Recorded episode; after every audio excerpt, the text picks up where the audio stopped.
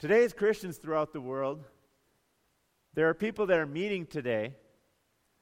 They're meeting and they're meeting in secret to avoid persecution. There are churches that are meeting and they're underground. Uh, they're making sure that they check to see who comes to the door. And some are in jail cells today for being Christians. And, there are, and some are going to be killed today for their faith. You see, because as witnesses in this world, there's a different level of what persecution is coming and what things are coming upon us. And so we don't, you know, for us today and for other people throughout the world, but there is persecution for those that are, are, are Christians in the world today. And we as Christians today are seen as a unique group. We're kind of in a, our own uh, group of people, the, the Christians. And while there's still some reverence for things of the faith, people will say, God bless you after you sneeze. Okay? Still a little reverence there. Sometimes they'll say God and Jesus, and it's not so much reverence. So they still know who God and Jesus are, but it's not in the nicest way. Um, there's still some concepts of love and Christian charity, the Red Cross, uh, wishes for peace on earth every Christmas. And there, but there's a growing suspicion about Christians. We are seen as out of the mainstream. And even now, Christian chicken is suspect. Christian chicken. I didn't know that chickens could become Christians, but um, there's a, uh, you know, if you know about the Chick fil A Corporation, they're owned by a group of Christians. And in the news in the last couple of weeks, they've been denied permits to build their restaurants in two uh, airports because they're, they don't like what they say. They don't like that they're Christians. And so they're not even allowed to build their place, even though people really like their chicken. And we were voting on the bus on the way back from Men's Advance yesterday, and if they ch- put a Chick fil A here, we would, well, we would all love to have that. Okay? And I know a lot of my friends are like, well, hey, they make good chicken. But it's Christian chicken. So instantaneously, it's like, it's suspect.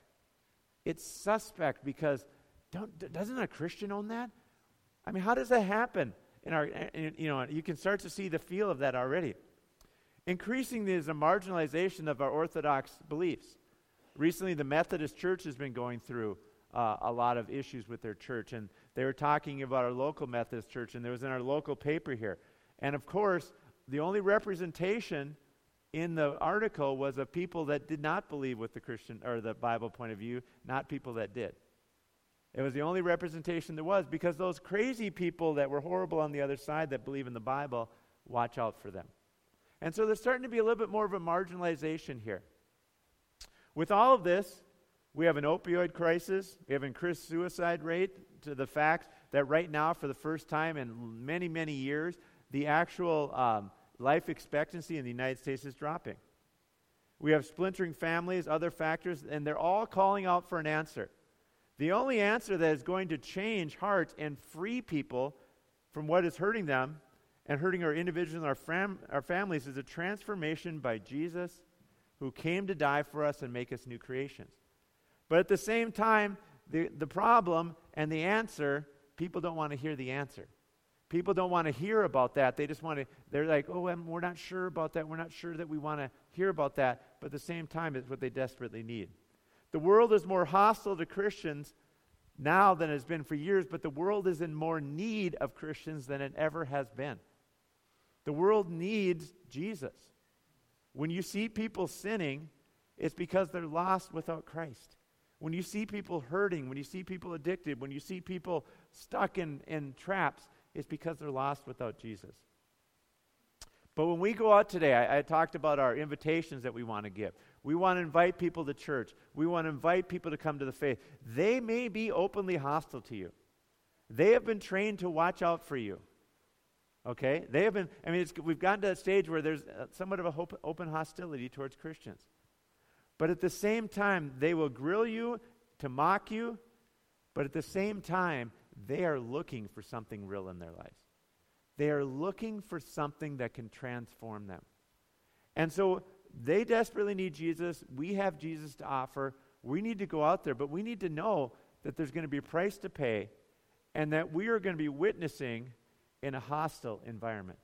And that we are going to be wit- witnessing under pressure. And that's what I want to talk about today. And if you go to Mark chapter 14, verses 53 to 72, we're going to see two stories. And Mark likes to write two stories at once, and he wants you to interpret them together. He's going to, he's going to talk about Peter, and he's going to talk about Jesus. And both of them are on trial for their faith. Both of them are being asked, Who are you? What do you represent? One of them is going to go well, one of them is not. And, all, and through this, when we're done with this, I want to give you some applications of what we can take into our lives through this. But let's just look at the text, Mark chapter 14, starting with verse 53. And they led Jesus to the high priest, and all the chief priests, and all and the elders and the scribes came together. And Peter had followed him at a distance, right into the courtyard of the high priest, and he was sitting with the guards and warming himself at the fire.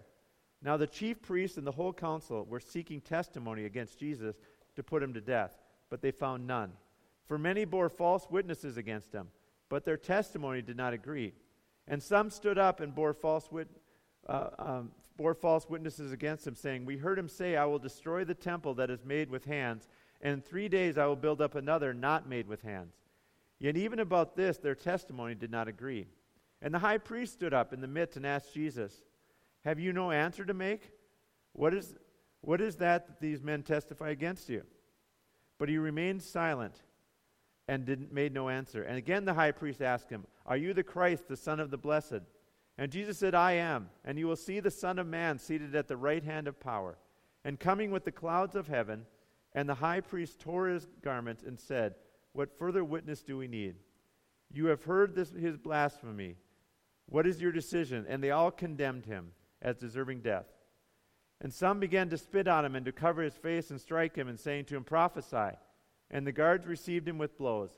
And as Peter was below in the courtyard, one of the servant girls of the high priest came. And seeing Peter warming himself, she looked at him and said, You are also with the Nazarene Jesus. But he denied it, saying, I neither know nor understand what you mean. And he went out into the gateway, and the ro- rooster crowed. And the servant girl saw him and began to say to the bystanders, This man is one of them. And again he denied it. And after a while, while the bystanders again said to Peter, Certainly you are one of them, for you are a Galilean. But he began to invoke a curse on himself and to swear, I do not know this man of whom you speak. And immediately the rooster crowed a second time. And Peter remembered how Jesus said to him, Before the rooster crows twice, you will deny me three times. And he broke down and wept. So here we go. We have our two simultaneous stories. And we have to take ourselves back to the time period that this was being written. This book was written in, in about the early 60s, not the 1960s, I mean the literal 60s, 60, okay? And it was written at this time. And the people that are reading this for the first time are seeing this guy rise up named Nero Caesar. And Tacitus is going to tell us about him. And in fact, um, he's going to be the one who, Nero is going to be the one who's going to kill Peter himself, who was the guy who was giving Mark all the information for the book.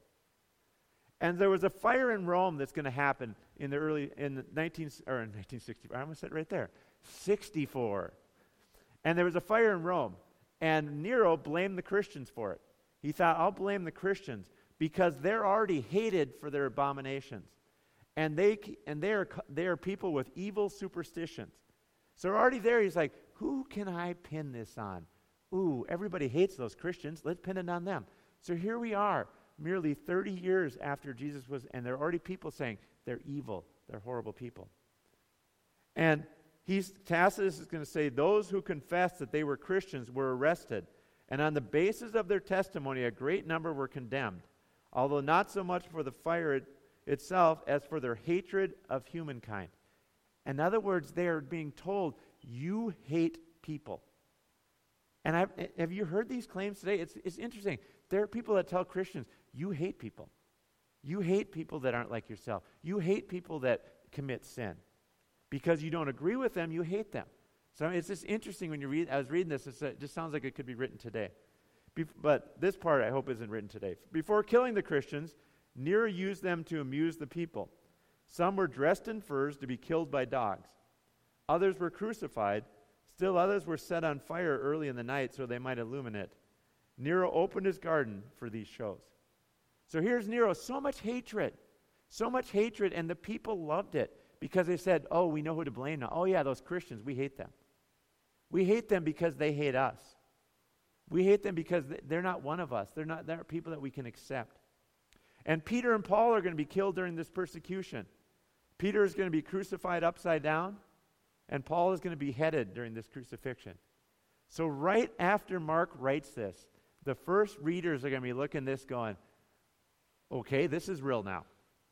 They're rounding us up. And on the basis of our testimony, notice what he says right there? On the basis of our testimony, they're asking, Are you a Christian? If you say you are, you could be brought to Nero and put on fire in one of his parties, or dressed up and killed, or crucified, or beheaded. And it's real. And so for us today, we have a reality too. We have a reality that what our faith is, is going to affect how people look at us. You say you have a faith, you go to school tomorrow, Bemidji School District, they're going to look at you differently. You have a faith, you go to Bemidji State, they're going to look at you different. You have faith, whatever job you go to, wherever you're at, they're going to look at you different. And some, you know, people are going to say, You're different. You're not one of us. And you're one of those people who hate people, or there'll be rumors about you that just don't make any sense. And you say, Where does this come from? And we're going to talk a little bit about that today. Let's just go through this story. So they lead Jesus to the high priest, and they're looking for something. It says right in verse 53 they are looking for something um, that they could put him to death for. Uh, in 54, they, or 55, it actually talks a little bit more. They were seeking testimony against Jesus to put him to death. In other words, do you understand what they're saying right here? You've all watched Law and Order or something like that. You hear that dun dun. Okay? They don't take you to court. We don't have the police come today. I can't call the police and say, let's just grab one of the people here and then let's find somebody to make them guilty. That's what they were doing right here. They were taking him and then they're like, somebody find something we can nail this guy for. Can somebody come and say something bad about him? That's not, I mean, you can tell this is all a sham that they're doing. This is not good court. This is not even their own system, it doesn't match up. But what's interesting about this, in verse 54, all of a sudden Mark interjects that Peter was there. So Peter, although he ran right away, he's following Jesus at a distance. So out of all the disciples, now we're going to pick on Peter a little bit today. And remember, Peter is the one who is telling Mark the story that's writing it today. But Peter is the only one that at least stayed around. So as mad as he's going to be, he's going to be there. He's right in the courtyard of the high priest, and he was sitting himself, warming at the fire, watching what's going on. And so what's going to happen is they're going to bring multiple people up to bear false witness against him. They're going to be in people and say, "Yeah, I saw that Christian. I heard him do, or I heard Jesus do this. I saw Jesus do this." And they, the one thing that they tried to nail him on is he's, we, we heard him say in verse 58, "I will destroy this temple that is made with hands, and in three days I will build up another not made with hands." It says in verse 59, not even this, test, not even this testimony did not agree. In other words, they couldn't even get that right. They'd say, okay, we need two people, because in Deuteronomy it says that we have to have two people that have the same testimony against this guy or we can't try him. Okay, you two. Uh, you guys can't even get it right. Send another two in here. I could just see their frustration because they're trying to railroad him, but they can't even do it right. Okay? And what's funny about this whole statement that they say right here that Mark records, they get half of it right. They're so messed up that they actually say something true because Jesus did say that the temple was going to be destroyed. Now, it's ridiculous to make the claim. If you've ever seen a picture of the temple, okay, if you've ever seen it, it's a huge temple made of bricks and stones, and they're saying, this one guy in three days is going to tear it down by himself. No. Okay, that's just not going to happen.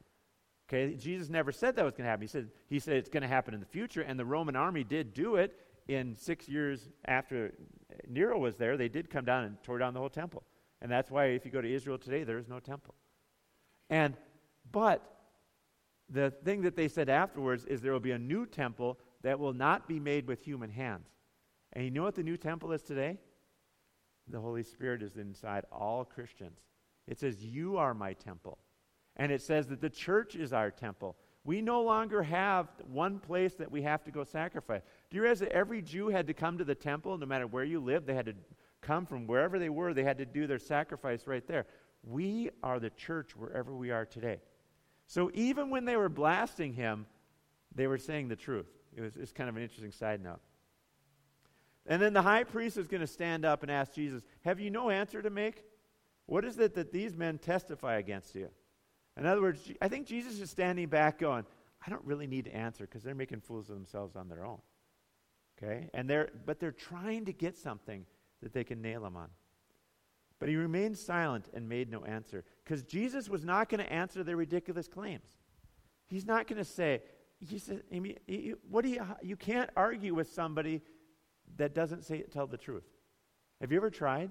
You ever tried to somebody that's lying the entire time? It's just a waste of your time. Okay? The sky is orange. Don't argue with that person. Okay? You cannot convince him it's not orange. It's not orange. Uh, yes, it is. I know it's orange, and I will tell you, no, just go away. Have you ever talked to a flat earth person, person? A really convinced flat earth person? My son had somebody approach him um, and explain to him that the earth was flat and gave him all these explanations. It was somebody that should have known better. And my son just called me and goes, Dad, I just had the weirdest experience. This guy has a college degree and is a flat earth guy, and he's got it figured out what happens when you get to the end. That you, you know, that there's like a barrier, there's an ice barrier that stops you from falling off the end. I said, Well, that's good news. Okay, it's good news that you don't fall off the end. And he says, you know, he's talking about how the Bible says the earth is flat and there's corners and all this stuff. And I said, you can't argue with that. Just pray for the man, say, God bless you, and read a book or look in the sky. You know, he was the other guy that the moon landing was fake, the whole bit, because obviously you can't get to the moon if the earth is flat. Makes sense, right? Duh. Um, but, you know, you can't argue. So Jesus is silent right here. And this is the prophecy that was given in Isaiah 53 that we'll read at our Good Friday services every year. And it talks about the suffering servant, Jesus. He was oppressed and he was afflicted, yet he opened not his mouth. Like a lamb that is led to slaughter, and like a sheep that before it shears, so he opened not his mouth.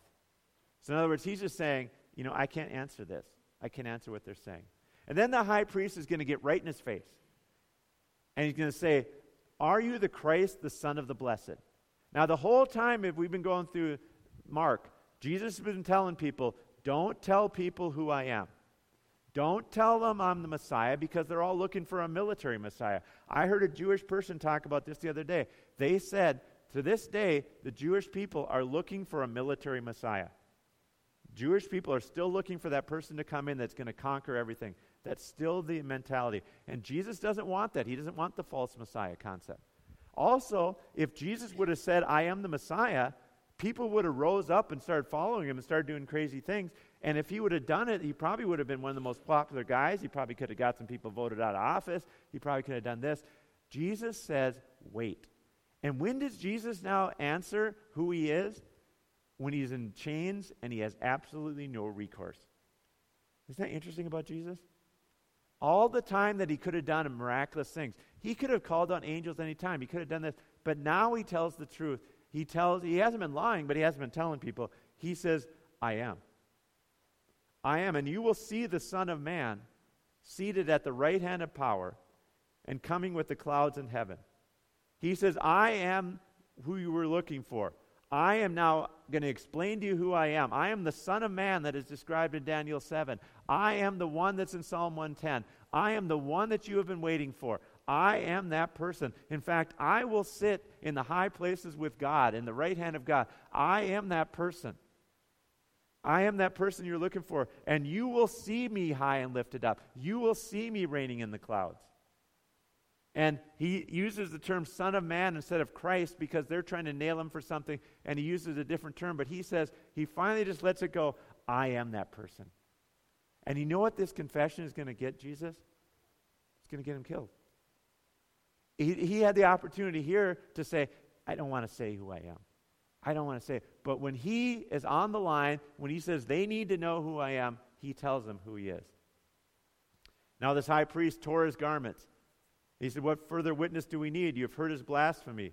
What is your decision? They all condemned him to death. See, the whole purpose here is to condemn him to death. The problem that they're having is they can't condemn him to death because they don't have the power to kill anybody because they're in a Roman province. So, the whole next chapter we're going to talk about, they're trying to think of a charge that they can give to Pilate so Pilate will kill him for them.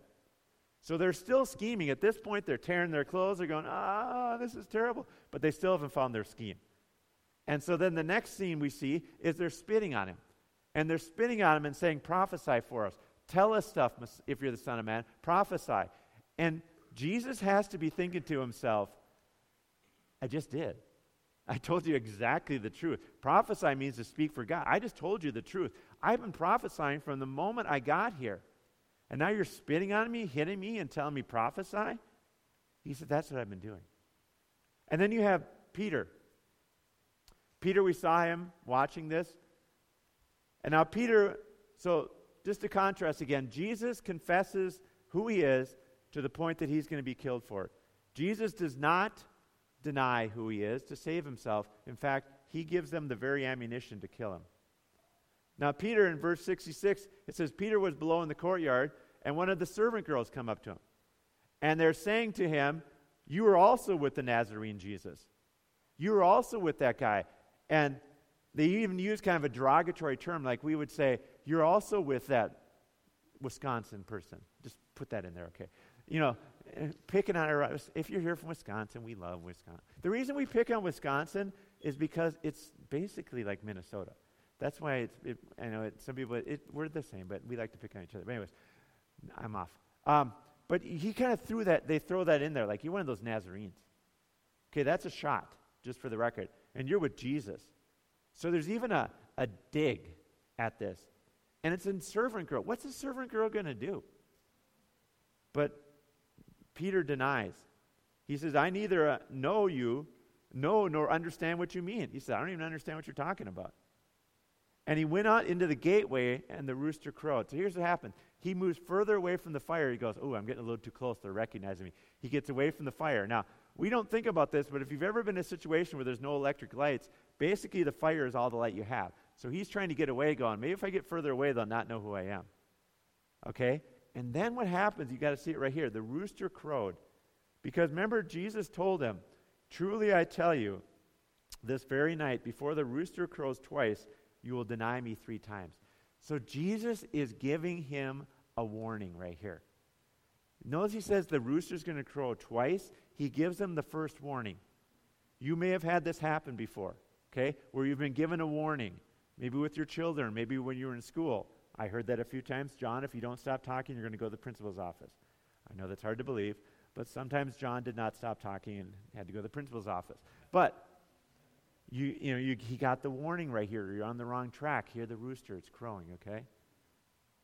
Given a warning. And then this challenge number two is in verse 69. And the servant girl saw him and began to say to the bystanders, This man is one of them. And again he denied it. The same person follows him. And he says, You're one of them. You notice that term? That's such a derogatory term. You're one of them. You're one of those rabble rousers. You're one of those people. Whatever that means. Okay? We all know who them is. Uh, them. But he, he, what this is saying is, you're one of those people that we are worried about. And, and he says, but he began, he first of all, he denies it. And then after a little while, they came and said to him, Certainly you are one of them. The whole crowd comes on him. For you are a Galilean. Again, another shot. Galilean is not a popular thing to say. Nazarene, Galilean, they speak different.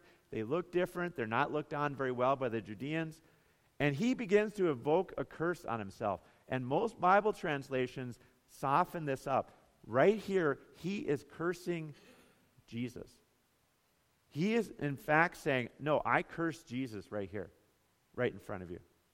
He denies Jesus to the point of, of cursing Jesus. And then the, the rooster crows for a second time. And Peter remembers how Jesus had said to him before the rooster crows twice, You will deny me three times. And he broke down and he wept. And he wept. We don't see Peter for the rest of the book, except for one verse that's going to speak about him at the very end. But for the most part, Peter drops out. He's not at the crucifixion, he's not talked about he kind of drops out of sight. So, what can we apply to this to our lives? You say, well, how does this apply? First of all, I think it's important to understand we are not of this world as Christians. You need to understand that when you step out, you are one of them. Okay? If you're going to be a Christian, you're going to be one of them. You're going to be with the Galilean, the Nazarene, whatever they want to talk about you. Certainly you're one of them. You're, you're that person. Jesus actually is one of them, but he's rejected by his people. He spoke of a heavenly kingdom, but he didn't give the crowd what they wanted. You're not going to give the crowd what they want. You're not going to do what the crowd wants you to do. They want to see you do certain things. You're not going to do that. You're going to if you do what God calls you to do and not the crowd, the crowd is not going to like you for it. Because Jesus provided food for everybody, what did he actually do bad for anybody? I mean, he is the one person in life that can honestly say, What did I do wrong? Because if any of us ever say, What did I do wrong? Don't, you don't want an answer to that. Okay? If you're married and you go up to your wife and say, What did I do wrong? No. Don't, no. You're going to get a true answer. Okay? Because every one of us here has done something wrong. Jesus could literally say, What have I done wrong? And there is nothing. They had to make something up. Nobody has to make anything up about the rest of us. But they do for him. He came to save people, and they tried him. They spat on him, they taunted him. Okay? And they spit on him, and they say, prophesy. They're looking down so much they spit on him, and they say, uh, and the guards receive him, uh, received him. They start hitting him and, and punching him. And I think with this concept of we are not of this world, the world is going to give us abuse. Okay, I want you to understand this. Jesus is going to be not only killed for his faith, faith, he is or for who he is, he is going to be abused for his faith. They're going to try to kill him. They're going to spit on him, which is the ultimate insult at this time. They're going to punch him. They're going to whip him.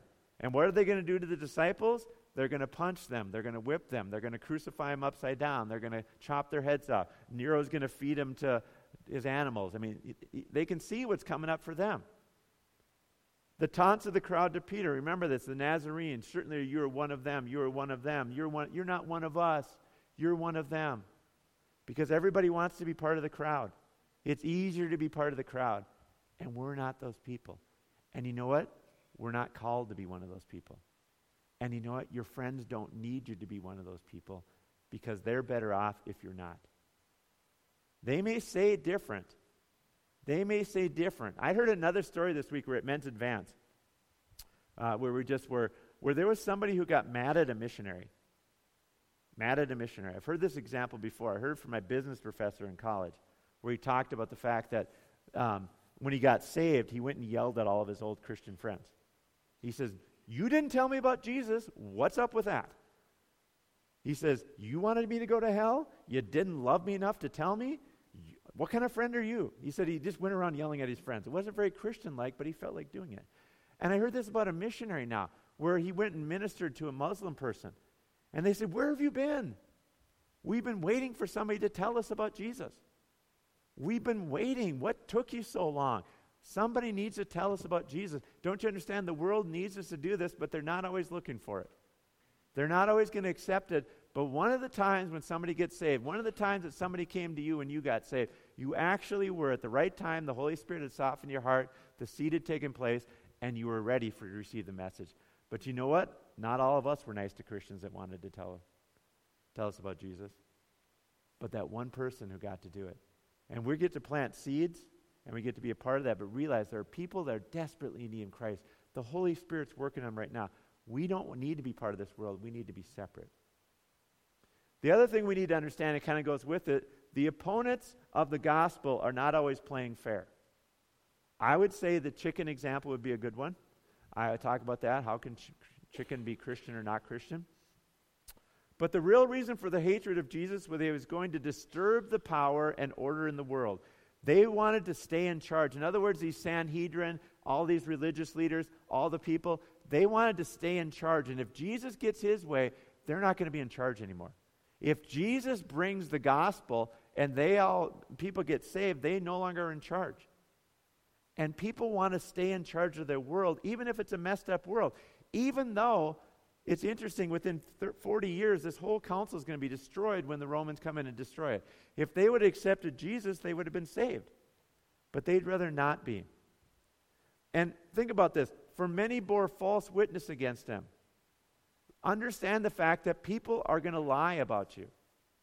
People are going to lie. One of the first claims that, Christian, that were made about Christians by the Romans, one of the first claims was that Christians, first of all, they're atheists because they don't have an idol.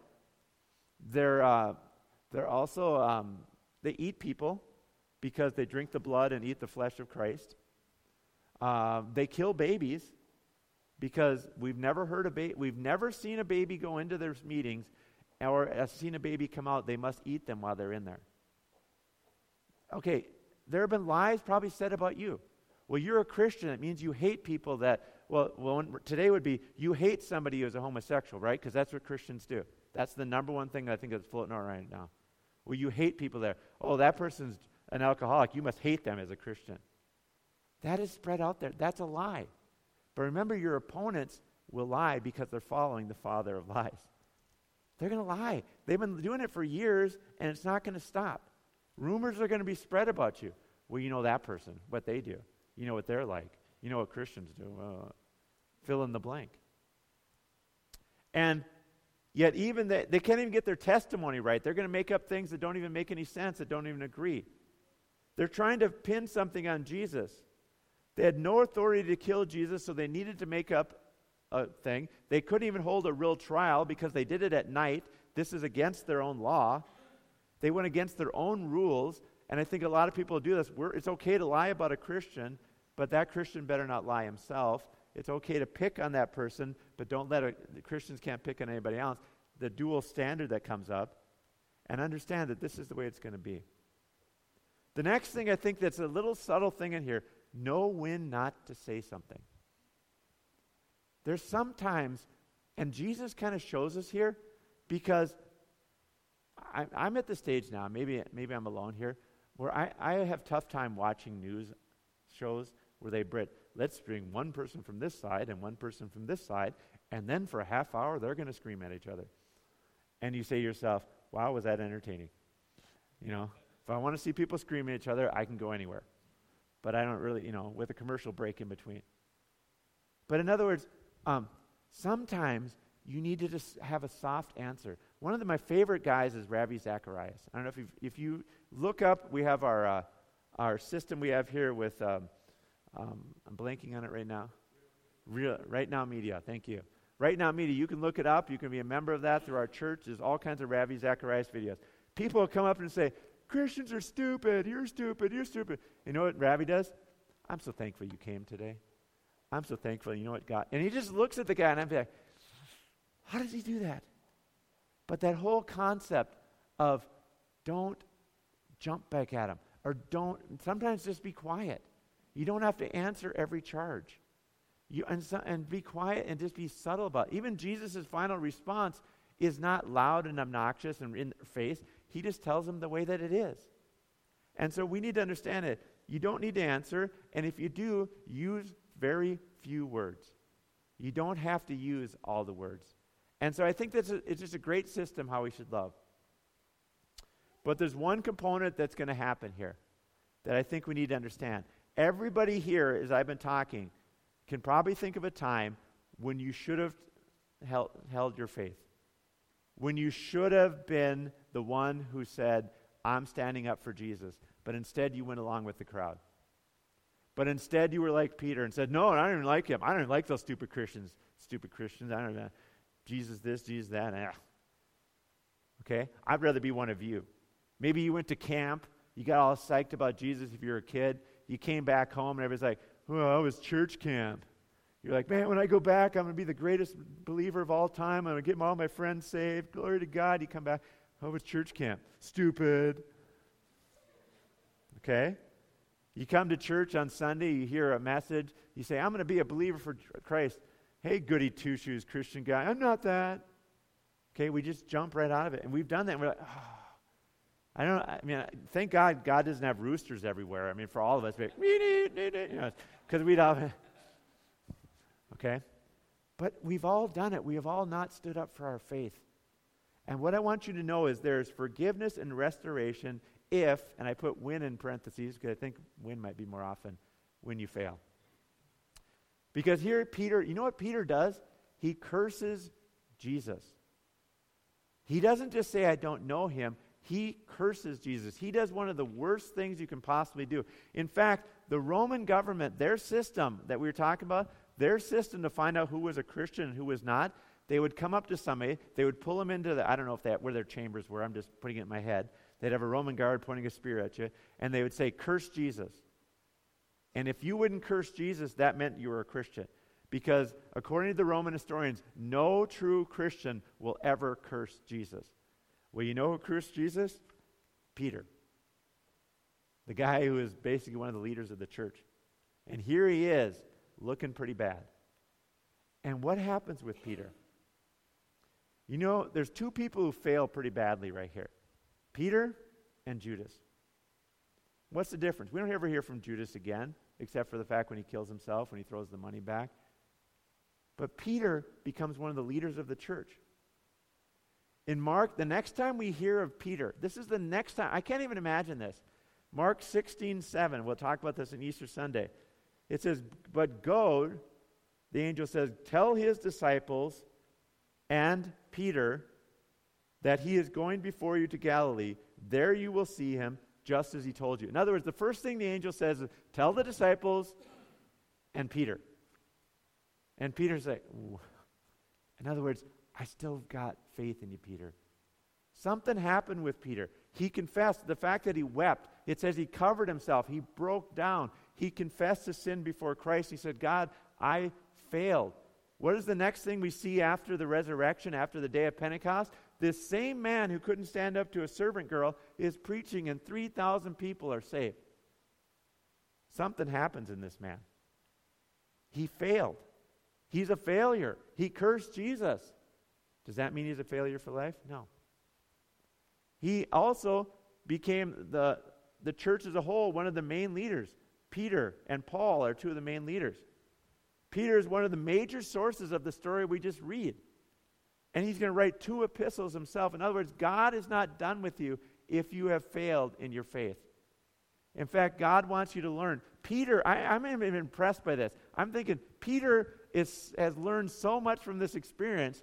Could you imagine him trying to tell Mark about this, to write it down? Uh, can you make me look a little better there?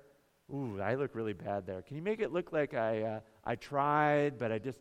No, Peter says you need to let him know exactly what I did. Because he has learned his lesson and he has learned there is forgiveness, there is restoration, and there is hope if you have failed Christ. One of the most important things we do. If you have, if you have said something, if you have failed in your Christian witness, and you say, I failed at work, I hit my, I hit my f- finger with a hammer, and boy, did I let some curses out. Boy, did I let everything go. I'm, everybody in the work is going to think I'm horrible. You know what? God forgives you, and if you tell people you want to be forgiven, they'll forgive you, and God wants to use that even method to bring you up. Why don't you stand with me today? Our prayer ministers can come forward. If you're here today and you've never accepted Jesus Christ, you've never made him the master of your life, you are like the Sanhedrin here. You're like uh, the crowd. You'd rather pick on the them. You're, maybe you're here going, I don't know why I got here. This seems kind of weird. But Jesus came and he died for you. Jesus came and he died for you so you can be set free. You can be put on a path that is higher than any path you can have. Your sins, your guilt. Everybody here has guilt in their life. Everybody, uh, everybody has failed. Peter shows us the biggest example. I think he sets himself up to say, Look, if I failed and God still loves me, he loves you too. And he loves you here today. And he wants to forgive you for your sins. He wants to come into your life and make you a new creation. If you want to make that commitment today, come and talk to one of our prayer ministers. Just come and talk to them today. Also, if you have a need in your life, I want you to come and talk to them. Any need that you have that you want someone to pray with you about, because we believe that. But for everybody else here, we are on a mission. Christ has sent us on a mission. In the Great Commission, he says, Go and make the disciples of all the nations. He says, And I am with you always. And then he says in Acts 1 8, he says, You will be my witnesses through all the world, and I will give you power to do it. But God has sent us on a mission. And your witness, though, is in hostile territory. This territory, the Bible talks about that the, the, the devil of this world, the spirit of this world, is against us. The same spirit that was against Jesus, the same spirit that was against Peter, is against us today. But you know what? We can do it by the strength of God, by the example of what Jesus has shown us, by the fact that He died for us, the, ba- the fact that um, when we, we know these things and we can take this gospel out because people desperately need to know what to do. They need to know who to follow, and they need to follow Jesus Christ. So I just want us to make a commitment today that we're going to say, God, I can't do it on my own. Because you notice those two verses where he gives us the, the commands? He says, I'm with you always, and my power of my Holy Spirit is with you always. He's going to be with you the entire time. But you're the one he's going to use to reach your friends. You're the one he's going to use to reach the people at your work. You're the one he's going to use to reach your family. Pray for opportunities. Say, God, I realize the world is against us. I understand the lies. I'm going to stand up to them like you did. Say the truth, but not go blasting in their face. Lord, I'm going to understand that they're dishonest, but that's okay. I'm going to understand that they're following the father of lies. And Lord, I'm, it's okay if I fail. I know that you're going to restore me and bring me back up. But God, help me to say the right words. Help me to say the perfect words like Jesus did. Inspire me to say the right thing that has to be said at the right time. And when we do this, we can see people's lives change forever. Lord, I thank you today. I thank you for your spirit. I thank you, Jesus, today that you died on the cross for us. God, right here, you could have just walked out and said, I'm, I'm done with this. But you said, I will take the abuse. And Lord, you want us today to understand that to be a Christian is to sometimes take abuse for you just like you did. But you showed us the example, God, that when we live for you, that there are going to be people that don't like it. There are going to be people that are going to that, that are going to spit on us, maybe literally or figuratively, God. But God, you took it because you love them enough, and let us love people. And Let us have your spirit. And Lord, for all the times that we failed you in the past, restore us. For all the times, God, that we haven't done what is right, forgive us. But God, give us the power and the Spirit now to go into this world and live a, a life of faith, a life that is worthy of your calling, a life that will bring others to you, Jesus. Like you drew people in when you were on the cross, God, let us draw people in today by the Spirit flowing through us. We ask this now in the name of Jesus. Amen.